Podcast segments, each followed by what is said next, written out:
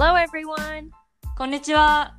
ジュンジャパ右脳派、現在アメリカで勤務中の宇野咲と、帰国子女左脳派現在東大大学院生左脳の亜美です。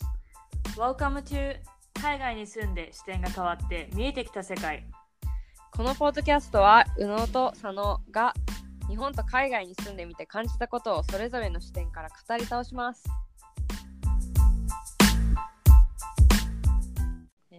皆さん、こんにちは。えー本日は宇野の視点からいきたいと思います。えーはい私、宇野、実はニューヨークシティマラソンを今週走ってきました。イエーイでとうございありがとうございます。えーはい、えっと、ね、今撮ってるのはこの2日後なんですけれども、まだうんまだ体が痛いし、筋肉痛です。普通に歩けてんの？車椅子？普通に、えっとね、歩けてる。っていうのも、まあ、私はかもう超リカバリーのために熱心にいろいろやってて、で、うん走ってきた後に、その日に、この、さ、何、ソルトバス、うん。ななんだなんて言うんだっけ？えっと、ええエプガン。エプソンソルト？エプソンソルト、それ。うん。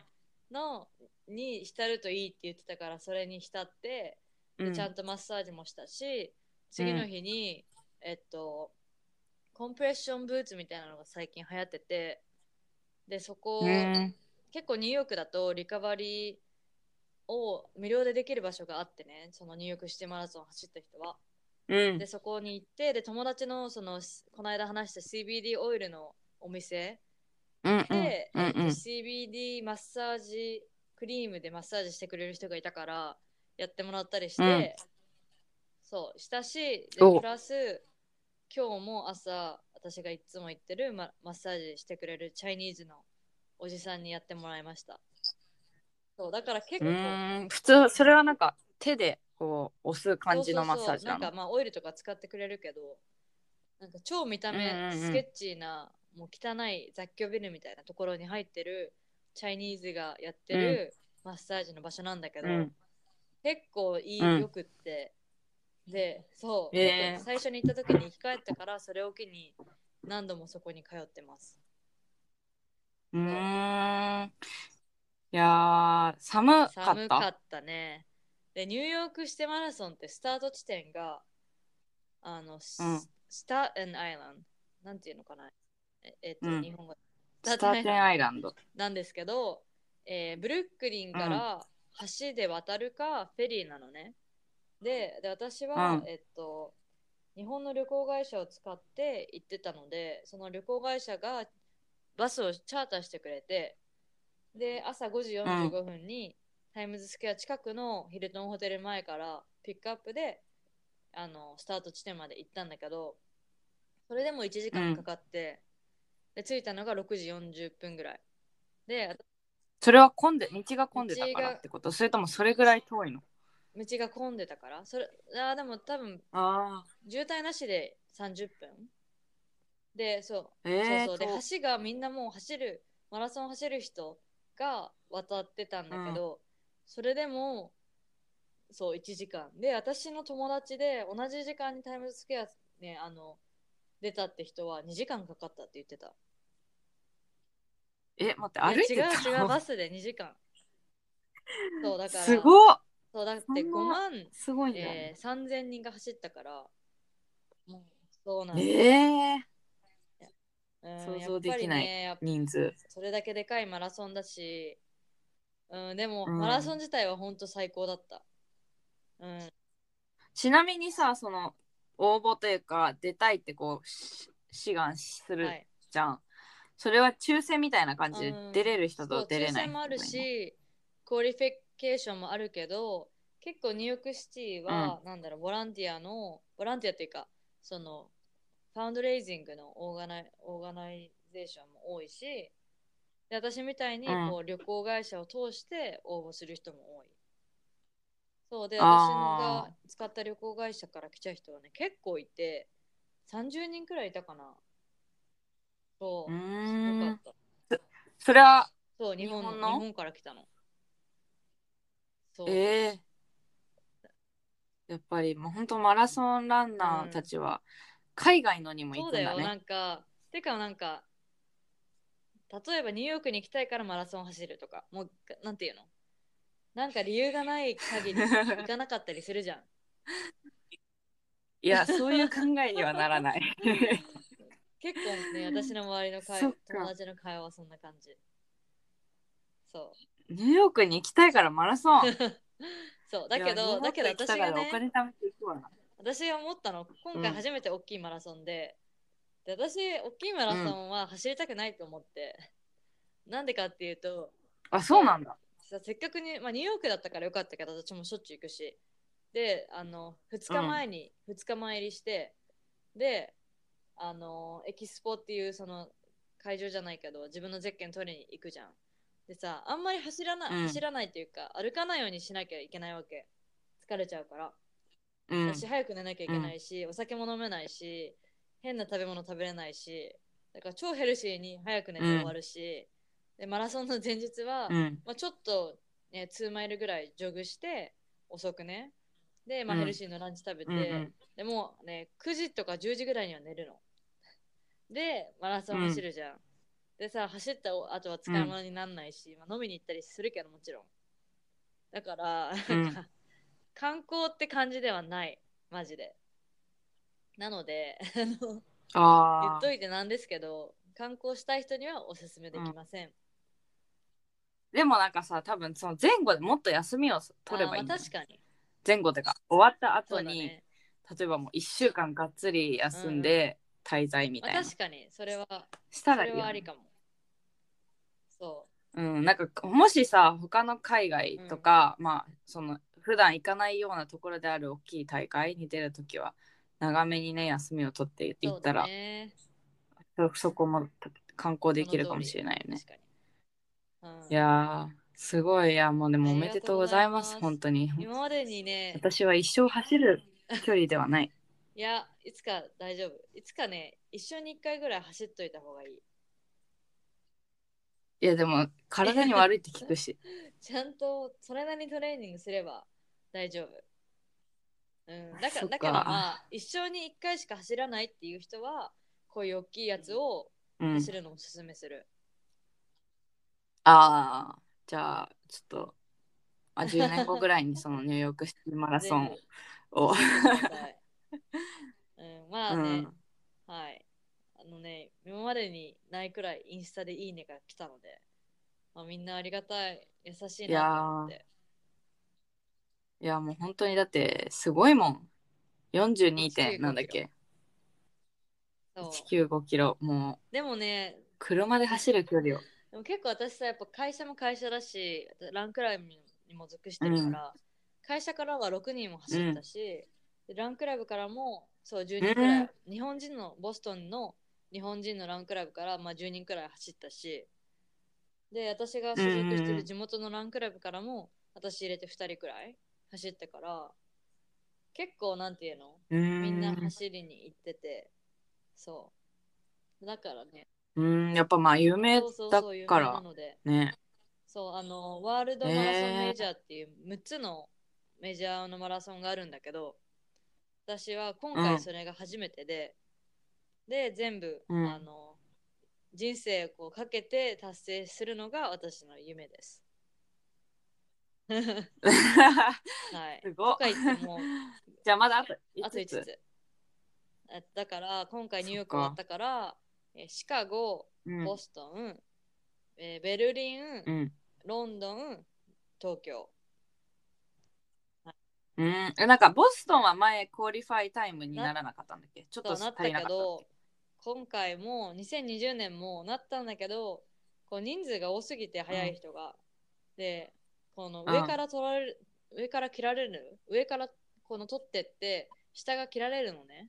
けうんで、また切られてしまったので、知りません。実は。じゃあもうちょっとタイムを上げて qualify して回リベンジ。地元の。なので、じゃあ東京走るときは、アミに見てもらうのでよろしくお願いします。うんサイドラインでめっちゃ応援する よろしく。えー本日のトピックは、えー私、宇野が最近ダンスのビデオを作りまして、えーその名も、はいチェンジで、Old, Old Meets New っていうことで、あの、うん。まあ、後にあのこっちでもシェアしたいと思うんですけど、まあ、うん。軽く説明すると、日本舞踊やをやってる友達がボストンにいて、で、あの、うんうん。その子と出会った時から、私もヒップホップやってるから何か一緒にコラボレーションしたいねって言ってて、で、うん。そう、あの、運よくいい機会をいただいて、今年の4月にジャパンフェスティバルっていうのがボストンにあるんですけど、うん。その時に、えー結構長めの10分ぐらいのパフォーマンスをして、そう、で、うん。その時にかなりね、いいた感想をいただいたので、で、彼女がボストンに、ボストンから日本にね、帰っちゃうってことで、じゃあ最後に思い出作りというか、ちゃんとしたコンセプトビデオを作ろうよって言って、はい、あの、撮影したんですけども、うんアミさん見てくれましたか？えっと、両方多分見てると思う。あの、ボストンのは、あれだよね、ステージ上でやってたやつだよねそうそうそうステージ。上のやつ。そう、それはなんか、さっきのあの、Facebook でシェアされてたので見て、で、その多分コンセプトビデオの方、チェンジの方も、それはなんか YouTube にリンクされてたっけな？なんか、そういやそう、Facebook, Facebook は直接上げたり、Instagram の TV でやったり。そう、なんか多分私、Facebook の方で、お見てくれた？うん。なんか港みたいなところで、そうそうそちょっと踊って、傘持って、赤い衣装、彼女が、その、なんで、日本舞踊う。の子がました。ありがとう。なんかね、あの、最初のシーンが、うん、あのボストンにある美術館なんだけど、あそこにね、ジャパニーズガーデンっていうのがあって、ああ、はいはいはいだからち。ょっと日本っぽい、まあ、てか日本のお庭？でちょっと撮れたから、そう、大満足で。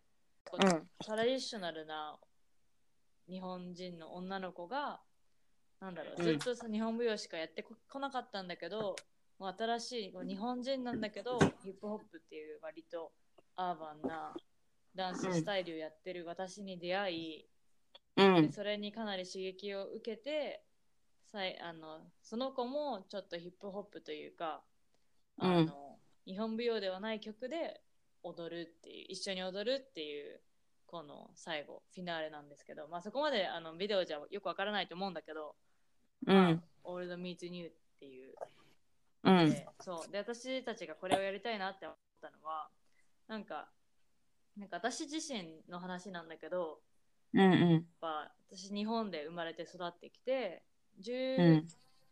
歳まで海外に行ったことなかったんだけど、うん。やっぱ日本にいると結構外の世界ばっかりに憧れて、うんやっぱ。日本ってなんでこんな古臭い伝統ばっかりなんかあるんだみたいなすごい海外にすごいキラキラ海外があキラキラ見えてあ。すごい日本が嫌だったのね、うん。で結構さなんか日本にいても多分海外かぶれみたいな感じだったし、うんで。私それであのカナダに留学したしてその後アメリカに来たんだけど、うんやっぱ。こっち来てからもなんかアメリカ人に少しでも近づきたくって、う結ん構日本のことには全く興味を持つに持たずに着る洋服も合わせてみたりとか、うん。海外の曲しか聴かなかったりとか、はいかははい。ないりね、憧れを強く抱いてたんだけど、うん。そうっていうバックグラウンドからこのねあのビデオでできたんですけども、うん。はい、うんちょっとアミに質問です。はい。はいまあ、アミは割と早い段階で日本を出たけどうん。日本の文化に対してタイに行く前はどう思ってましたか、まあね、その、タイ行ったのが本当5年生、小学校5年生の時だったから、はい。そもそもそ、なんだろう、普通の、本当に普通の子だったから、まあ、今も普通にそんな普通なんだけど、あの、当時は、その、ごく一般にいるはい。小学生の女の子だったから、あの、そんなね、深いことはね、一切考えずうんまあに、そうだよね。まあなんかもちろんその海外映画とか映画っつってもこうな何アニメーションとかっていうのは全然見てたし、うん。でもだからといってそそのすごい海外に憧れを抱いてたとかではないし多分それまで一切この海外の音楽は聞いたことないのかな。で英会話にその多分親的には、えっ、といずれ海外に移住するっていうのは多分す結構早い段階から考えにはあったと思うから、うんうん英語英会話とかには通ってたりとか。はしてたんだけどでもさその文化にどうか思うみたいなのは特になかったかなでもなんか私は普通にこう日本のまあ伝統じゃないけど普通に文化にこう沿うように、あのみんなと同じっていう感じでずっと育ってた。まあ正直私も小学5年生の時まではまあ普通に何も考えずに生きてたわって感じ。うん。うん。そうですよね。うん。はい。まあじゃあ逆にタイに行った後は、まあ、外から日本を見るように変わったと思うんだけど、うんうんうん。日本に対する違う見方に変わりましたか？なんか多分最初はタイに行った最初は英語もでき全然できないしタイ語も全然できないから、うん。本当に辛くてだからなんかもう日本にずっと帰りたいと思ってて日本のその文化というか日本はぜ日本の方が絶対いいみたいな。あその今の状況が辛いから今前いたその楽な状況に戻りたいっていうのですごい日本に対してはなんかこう、いいイメージしかなかったのね。あ、なるほど。まあ友達もいっぱいいるし日本語も全然わかるからコミュニケーションもあの満足に普通にできるし、でもあこうある程度英語が喋れるようになって本当にこうまあ私としてもこう中学生高校生になったらうんやっぱりその外から見るから見えてくるなんか日本のいろんな部分うん。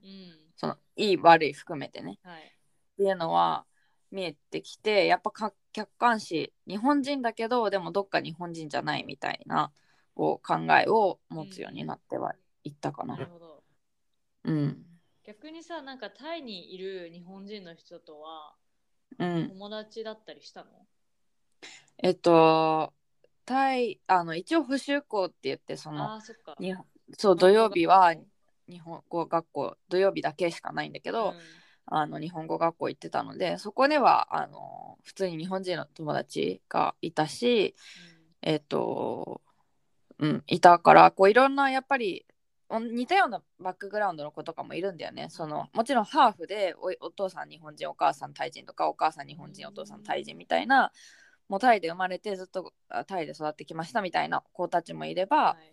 私みたいにこう海外親の仕事でとか、うん。なんかその英語教育のために海外にす結構ちっちゃい頃から移住してみたいな子もいたのでなんかそういう子たちとはやっぱり日本の文化とかに関してすごい話してたりはした。へえそうなんだ。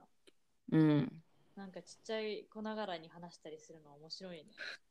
なんかそうだね。でもなんか普通にうん、本当に簡単なことだったりそのなんか日本の芸能状況がどうのこうのとかも話したしなんか今あの話題のななんていうの？音楽はとかもそうだしもうちょっと深いな。その日本のこういうところってなんかこう理解できないよねとかうん、うん。なんかうん。いろんな本当に多種多様なことについて話してたかな。なるほど。じゃあ逆にそのタイでの、まあ、小学うん5年生、中学生、高校をあの過ごした後に行ったアメリカでは、うん。まあ何？アメリカ、タイ、日本と3つの文化にまたがってるわけだけど、うん。日本に対する見方は変わりましたか？まあさすがにねアメリカに行くとこれ自分何人だろうみたいな。そうだっていうのは思い始めてなんかアイデンティティクライシスって多分いろんな人がいると思うんだけど、特にそのちっちゃい頃から海外に住んでる人って、うん。なんかえ自分のホームじゃないけど自分の故郷ってどこなんだろうとかなんか自分って何人なんだろうってすごいこうそうなんだ。一定のなんかな多分本当高校の終わりとか大学生になるぐらいになんかそれを 自自自問自答するんだよねえ。ー逆にタイにいるときはさ、 identity crisis にならなかったの？ identity crisis にはなんかまあまだ高校生だから別にアイデンティティとかそんな必要ないというかあなんだろうもちろん私は日本生まれだったから日本人っていう意識はあったんだよね。でもなんか大学入試の時の質問でなんか「What is your identity?」みたいなー本当に超でかい質問。なんかどうにでも答えられるような質問があってそれジェネラルなんだからその、はいはい。出す大学結構全部全部にそれを書かなきゃいけなくてえー。でそれをうん。それはその質問された時に私のアイデンティティってなんだろうってすごいなお考え始めうん。なんかまあ悩みじゃないんだけど別にこうすごいねんよく分かんなくまあなって、うん。そう日本人だけどでもなんか日本の文化とかもそんな知らないし、うん。なんていうの伝統文化とかも知らないし日本の歴史とかも知らないし、なんかすごい日本人でいる自分が誇らしいとも思わないしみたいな。だから日本に対して別になんかネガティブではないけど別にポジティブな印象でもなく、い、はい。はいや自分って何なんだろうみたいなのをすごい考えてた時期が、うん、アメリカに行く直前からアメリカにまあ行ってからもそうだよね。なんかさやっぱよくハーフの子とかさハーフの子で日本に住んでる子とか、結構そういうアイデンティティクライシスっていううんうんうん話はうん聞く。じゃん、やっぱりみんな高校生の時とか、うティーネイジャーの時にそれに陥るっていう話は聞くんだけど、うん。それってやどうやって克服したの、克服っていうかなんかこう自然とうん自分はまあ日本人でうん。あのでもこう海外に住んでるのが長いしその必ずしも日本的な考えを持っているわけではない。そのものによっては全然こう日本の文化とかもり全然理解できないようなところもあるから、うん。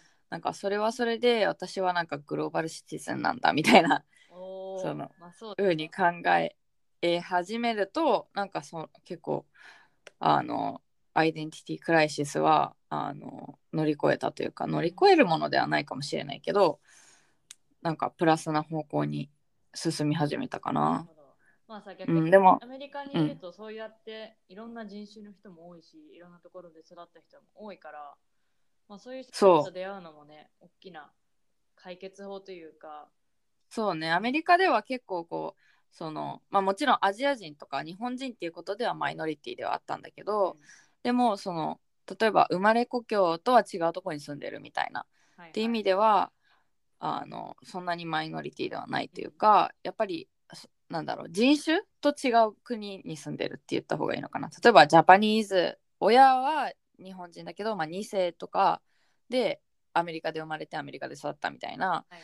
あの日系アメリカ人の人とかもいるしうん。なんか似たようなこうヒスパニック系も全然いっぱいいるしコリアンとかもすごいいたから、まあ、そういった意味では必ずしもそのマイノリティの中のマイノリティではなかったかなっていうのは思うし、まあ、その多分ハーフの子たちが日本でっていうのは日本はこう前前のポッドキャストでも話したけど単一民族っていうの？で結構こう違うものはこう嫌うじゃないけどなんかあまりよろしくないみたいな考えをやっぱり古くからあるからそれでこうハーフの子たちってそのあすごい悩むんだと思う。やっぱ見た目も違うしその体型とかも違うし、う、うん。ん、ちょっとね、話し方もさ、アクセントがあるだけで、そうそうそうそいじめられるというか、ううん。ね、外物扱いにされるので、そうですね。そうだね。まだまだそこは日本はなんだろう変える変わってほしい大きなところだと思いますが、うん、はい、じゃあ今は、まあ、日本に帰ってきたわけだけど、うん。あのなんだろう。こういろんなタイとアメリカを行って、まあ、イギリスとかにも住んだことあるわけで、うん。今日本に住んでてアミは。日本のこの文化とかうん、日本に対しての変わ思い何？た思いって変わりましたか？なんかやっぱりす生活してその日本のまあ私今大学っていうしかも国立大学っていうかなりこう硬いコミュニティに所属してるとあのまあ本当にわいやこれは違うだろうとか悪い部分、まあ、私にとっての悪い部分とかだから理解しがたい部分っていうのはすごい見えてくる、うん、けれどもでもやっぱ外にいたから、うん。なんかある程度考えはフレキシブルになってるとは思うし、まあ、そもそもそのそれがよなんだろうよろしくないって思うこと自体はフレあの海外に住んでたからこそだとは思うんだよね。なんかこう日本で生まれ育った子たちとは考えがちょっと違うなっていうのは自分でも感じるし、なんかその子たちは普通ごく普通にそれが当たり前なのに対して私にとってはそれが当たり前じゃないっていうのはすごいあったりとか。でなんかんって思う部分はすごいあるんだけども、うん。でもやっぱりその外にいたから日本のすごいいいところとかっていうのもこうまあ分かってるつもりだからはい。なんかすごいね不思議な感覚 です今は。いやでもだ日本のすごいわかるんだけど、私もさアメアメリカ生活が長くなるにつれて結構日本の、あこれいいところだなとかやっぱうんうん。なんだろう再認識するよううなん。気がして、うんやっぱり日本にいると当たり前のいろんなちっちゃなこととかもやっぱこれって日本独特だったんだなってすごい思うし、あとラッキーなことに私今では日本がヘッドクォーターの会社に勤めてるから、結構なんだろう。私日本人一人なのね社長を抜いて。だからうん常に日本のアンバサダーというか、はいはいどんなはい。にちっちゃい日本文化のことも聞かれるし、うん。なんか日本語でこれ言う時どうやって言うのとかもそうだしうんうん。そういう機会がやっぱ増えるから逆に、うん。あ日本のこともっと知ってなきゃなっていや私はそれ私もそれすごい思って、多分日本にいたら日本でこう高校行って大学行ってってしたらうんこう日本の文化とか歴史特に私すごい歴史は歴史だ自体ははい。その、大学校の subject 教科としてその好きじゃないんだけど、うん。でもなんかその海外にいたからやってた歴史って、い。その世界史とか全然日本関係ない歴史ああことをずっと勉強してたりしてね。でやっぱ大学に入ってこう日本の文化とかについてあじゃ Japanese なんだ。なんか日本ってどうどうなの？みたいなこういろいろ話し始めるとうん。なんか私全然日本のこと知らないなみたいな。その日本人としてはい。は日本の文化のことは分かってるけどその知識として日本のこと全然知らないなと思って、うん。そうだから大学で普通にあのね日本人ながら日本史を取りました。そうなんだそうだから、へーすごい不思議だよね。なんか英語で日本語日本史を勉強するの。いやなんか逆に気になるどうやって学んでんのか。いやなんかね本当にね難しかった。なんかこう漢字で見たらそれこそ豊臣秀吉とかなんか、まあ、あの時代のことをやってたんだけど秀吉なんか豊臣って？そうそうそう なんか豊臣秀吉ってこう漢字で見たらすごいパッと入ってくるそうだね。しでもなんかそれがなんどっちで呼んでたか忘れたけど豊臣かその名字で呼んでたのか下の名前で呼んでたのかちょっとわかんないけどなんかそうあのテストとかで書かなきゃいけない時にすごい他の人物の名前とすごいこんがらがってアルファベットだから。そうすごえいそれは。秀吉とかさ勝手に言われても誰か全然わかんないもん。だから多分豊臣豊臣って言ってたとは思うんだけあどーそうなんだ。えだってそれこそさなんか江戸時代と徳川家ってすごいいっぱいいるじゃん。徳川うん。なんちゃらって。それも全そうそうそう。なんか日本日本だとに日本で学ぶ日本史って本当に徳川何代目何代目とか覚えなきゃいけないの、うん。1代目から何代目までみたいな、それも覚えたってこと、いや全然そういうその学び方はもう全然あ確か全にく違ってあのそういう暗記系系は一切なくなんかなんでこういうふうに時代が変わってったのかみたいな。はいはいはい。いうそのなぜっていうところをすごい問い問い出してたクラスだったから、そのなんか浮世絵みたいな 浮世絵みたいな感じで そそういうなんかなんでそういう浮世絵とかが出てきたのかみたいなのをとかその時代背景を理解してなんかなぜ今の日本がこうあるのかみたいなのをこう話してたからそんなね正直私今豊臣秀吉って言ったけどそれしか名前あんま覚えてないから あのいやいや日本みたいにまあ。年号とかも一切覚えないからもう正直彼が何年にす生きてたとかも全然わかんない。い。や日本だとそのいい国作ろう鎌倉幕府とかそういうさあの語呂があるわけ。そうそう、うんそううん。いうのもうんないもんね、一切ないし本当にね年号っていうか1800とか1700みたいなそういうのも一切出てこなかった。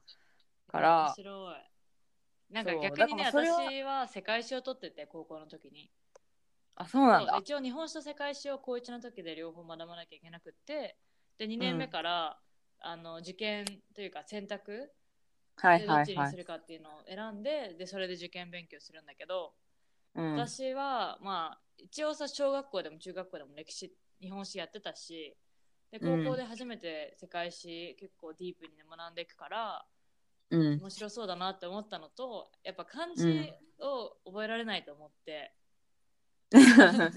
逆にだってうん、そのね徳川家や家なんたかっていうのがすごい続くわけでうん。なんかそれならなんか一応英語とかカタカナかどっちか忘れたけど、うん世界史でジョンなんとか一世二世とかのがいいかなと思って。そっちの方が覚えられない っていう理由で世界史にしました、あー。やっぱりでも外に出てるからこそ日本のその文化を知りたいとかうちの母親もすごい言っていてうん。なんかもっと日本について勉強すればよかったみたいなそうだね。のすごい言ってるしうん。あとこう伝統って言ったら多分そのおお茶とかさあの、お琴とか、まあ、日本の楽器とか、それこそ日本舞踊もそうだうんし、はい。あのお花とかえっとっていうのもやっとけばよかったみたいなのを言ってる人はすごいいるし、うん。なんか私もそれはすごい理解できる。私もちょっとこうあちょっとお茶とかできたらその海外ですごいこう日本の文化を教えるときにすごい役立つのかなとかも思うし。本当にその通り。そううん。私もすごい思ってるんだけど、その、うん。私の日本舞踊のこの話に戻すとその子は本当に3歳から日本で日本舞踊を学んできたんだって、それはなんか家族がやってたとか？あなんかね3歳ぐらいの時にお母さんがうん。ヒップホップの動画と日本舞踊の動画を見せてどっちやりたい？って聞いたら日本舞踊やりたいって言ったみたいで、え ウケるよね。なんかあの時うん。ヒップホップ選んでたらマジ人生全く違う方向に行ってた。ー、そうだよね。うん。言ってたけどそう、うん。でそれでその日本舞踊をずっと3歳からやってて。うんうん。でなんかやっぱさお稽古とかもすごい厳しいしでなんとか式っていうそのスタイルうん。をずっとフォローしなきゃいけないから、うん。そのフレキシブルなのが全くないんだってそうだね。なんか日本ってその多分日本舞踊だけじゃなくて空手とかさああの武道系も武道系？武道もそういうあのなんだよ沖縄式じゃないけどさ、なんかななんとか式とかなんとか法みたいなのもあるしお茶もそのあれもあるよね。そのうんなんとか派みたいな。はいはいはい。いやでもあのそういうのはすごい大切だからあのうんあっていいと思うんだけどでもやっぱりなんかうん。私の友達がこの今回ヒップホップの私とコラボレーションして言ってたのは、うん。やっぱりその彼女なりの中でなんかこれだったらなんかずっと続けられないなというかやっぱ日本舞踊のその伝統のままだったら、やっぱまたその自分の師匠のところにお稽古行って学ばなきゃいけないしとかそういうのもいろいろあったんだけどこうやって私とコラボレーションすることによって、あこういう方法でこの日本舞踊を伝えられるというか披露できるうん。できるんだっていうのをすごい、なんだろう。あの発見できたいい機会だったみたいで、う彼ん女はなんかもっと、ね、こういうことややってみたいって言ってくれたからうんうんすごいいいなうんって思ったし、うん。あと私のその海外にいる友達からもかなりいいフィードバックもらってうんなんだろうあの伝統的な日本舞踊もすごいやいいんだけど見て、うん。見たことあるかわかんないんだけどすごいねゆっくりした音で超ペーシェントに私的にアメリカ人はそれを耐えられると思わなくって、うんよっぽど日うん本に興味がない限り。はいはいだかはいらなんかこうやってコラボレーションできてこういう形であのこういうのもあるんだよっていうのをう伝えんられたから、そう私的には。の私の的な達成感日本の魅力をこの世界に伝えるっていう達成感的には、うん。はい、チェックマークがついたかと思うんですけども。私もなんかねちょっと印象が変わった。もちろんそのあそこのビデオで披露してた日本舞踊って、うん。そのなんだろう。ザだザ日本舞踊ではないと思うんだよね。さかなりこうアレンジして、はい。こう動きとかもそなんていうの早くしてると思うしあの本来の日本その古くからある日本舞踊の形っていうのとはちょっとこう違ってき違うのかなっていうのはこう印象としてあって、はい。でもなんか普通に私そのダンスとかあのなんていうのこう日本舞踊とかあんまり見たことないけど、うん。普通にかっこいいと思った。おなんかもちろんそのさっきのヒップホップとかあのあれはヒップホップっていうのかな。そういうそうヒップホップのそのジャンルも正直わかんないけどなんかああいうこうはハイはアップテンポなビートに合わせて踊るあの踊りももちろんすごいそれはかっこいいと思うしと同時にやっぱりあの日本舞踊もああいう音に合わせてこう踊ってるっていうのもすごいかっこいいなって思ったから、うん。なんか今まではこう美しいっていう風に思うべきなのかなみたいな日本舞踊ってこうかっこいいとかじゃなくてなんか綺麗とかなんか美しいとかって思うものなのかなって思ってたけど普通にあれを見ていや日本舞踊かっこいいなみたいな。あのもちろんやっぱりあのお着物着て踊ってるとか傘持って踊ってるとかっていうのもすごいこうかっこいいなっても思ったし、もうなんか綺麗と思うと同時にすごいこう新しいか感じかかっこいいなって思ってなんかねすごい私も日本人として全然踊らないけど すごいプラウドななんかすごい誇らしイかった。エうん、ありがとうございます。はい。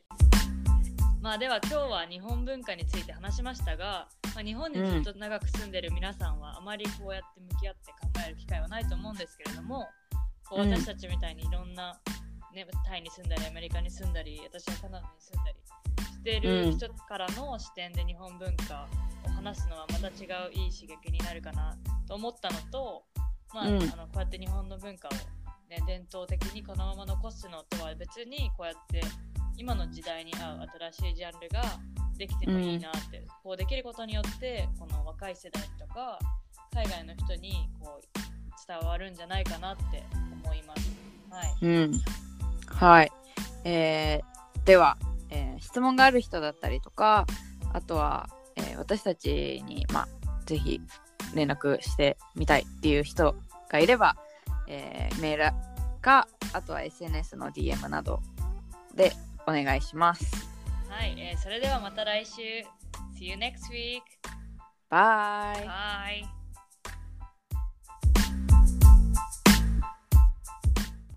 The podcast you just heard was made using Anchor. Ever thought about making your own podcast? Anchor makes it really easy for anyone to get started. It's a one stop shop for recording, hosting, and distributing podcasts. Best of all, it's 100% free. Sign up now at anchor.fm slash new. That's anchor.fm slash new to get started.